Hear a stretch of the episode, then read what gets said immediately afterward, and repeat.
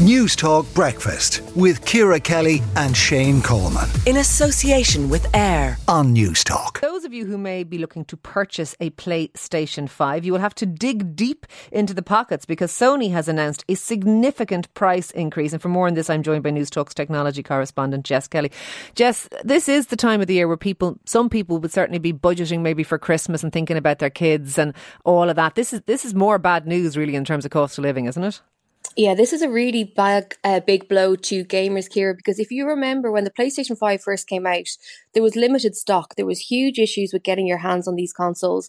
I know a number of gamers who held off on buying the console to wait for more titles to come out.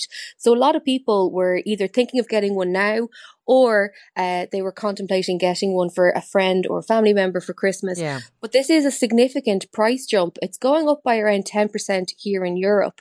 And although a price increase is never good, it's going up by 50 euro, which firstly is a big chunk of money, but it also pushes the price of both consoles into a new price bracket. And by that I mean, for those who don't know, there's a digital version of the PlayStation 5 where basically you download and stream the games. That's going from 399.99 up to 449.99. So it's into that 400s. And then the full version, which requires a disk drive, is going from just under 500, so 499.99 to 549.99. And once I think you go over that 100, that extra 100 euro barrier, it is a huge off put for people. And remember, that's before you buy a single game. Yeah. And the games can go from anywhere from 40 to 90 quid. So this is just a, a, massive blow at a very tough time for people. And I do think, you know, the statement that came out from Sony Interactive uh, Entertainment, they, they put it down to the global economic environment. And that's fine and dandy, but we've known that there's issues with this area for quite a while. We know that the chip shortage had an impact. We know that COVID had an impact. So, you know, it's just a tough one to swallow, I think, for gamers, particularly hardcore gamers who've held out, yeah. you know, up until now and we're looking to treat themselves. Hardcore gamers, but also, I suspect, parents, because parents don't like to, to not give their kids what they want for Christmas. Like I think you know people take out credit union loans to pay for Christmas. They want to give their kids stuff, but 550 quid for the full version for maybe one of your kids as one of their presents before a game like that this is an, enormous amount of money and I have no doubt. Is this the first time in history that a game console has gone up just because it's normally you know they come out really expensive and then the, the price kind of falls over time yeah, this is this is a significant one, Ciara, and particularly for the reasons that have that have been given. But I've looked through and I couldn't find another example of this being done. And you know, the gaming companies we, we talk about it all the time on Tech Talk. The gaming companies are looking to make money. They're going down the route now of having gaming subscriptions a la Netflix. So, you know, if you are a gamer, you can buy a, a 25 euro a month pass to get access to all the games.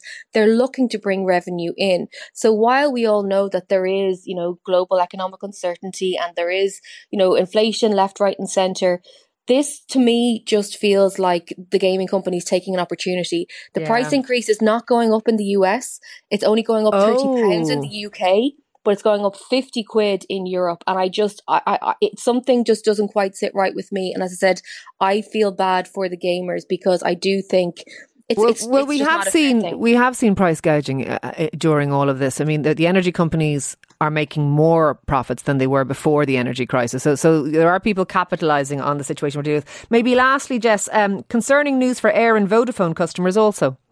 Yeah, just very briefly, this is an interesting one. Uh, so, Comreg is the uh, regulator for mobile uh, and sort of communications in Ireland. And what they do is they issue licenses for the different networks to use bands of uh, spectrum bands around the country. And during COVID 19, they were issuing temporary licenses just to allow things to continue. However, those licenses are due to expire in October. Comreg wanted longer term licenses to be in place. However, that doesn't look like it's going to be possible. So some of the networks have come out saying, look, if this isn't resolved soon, there could be massive disruption for consumers. However, it looks as though Comreg is proposing granting licenses on a short term basis in the interim and then solving the longer term. So fingers crossed, come October, we won't have massive disruption, but it is one to keep an eye on because it could be uh, a bit havocy if it does come into play. A bit havocy. That is obviously the technical term. And thank you for that indeed this morning, uh, Jess Kelly, as ever, there with all your tech news, News Talks tech correspondent. News Talk Breakfast with Ciara Kelly and Shane Coleman. In association with Eir. Weekday mornings at 7 on News Talk.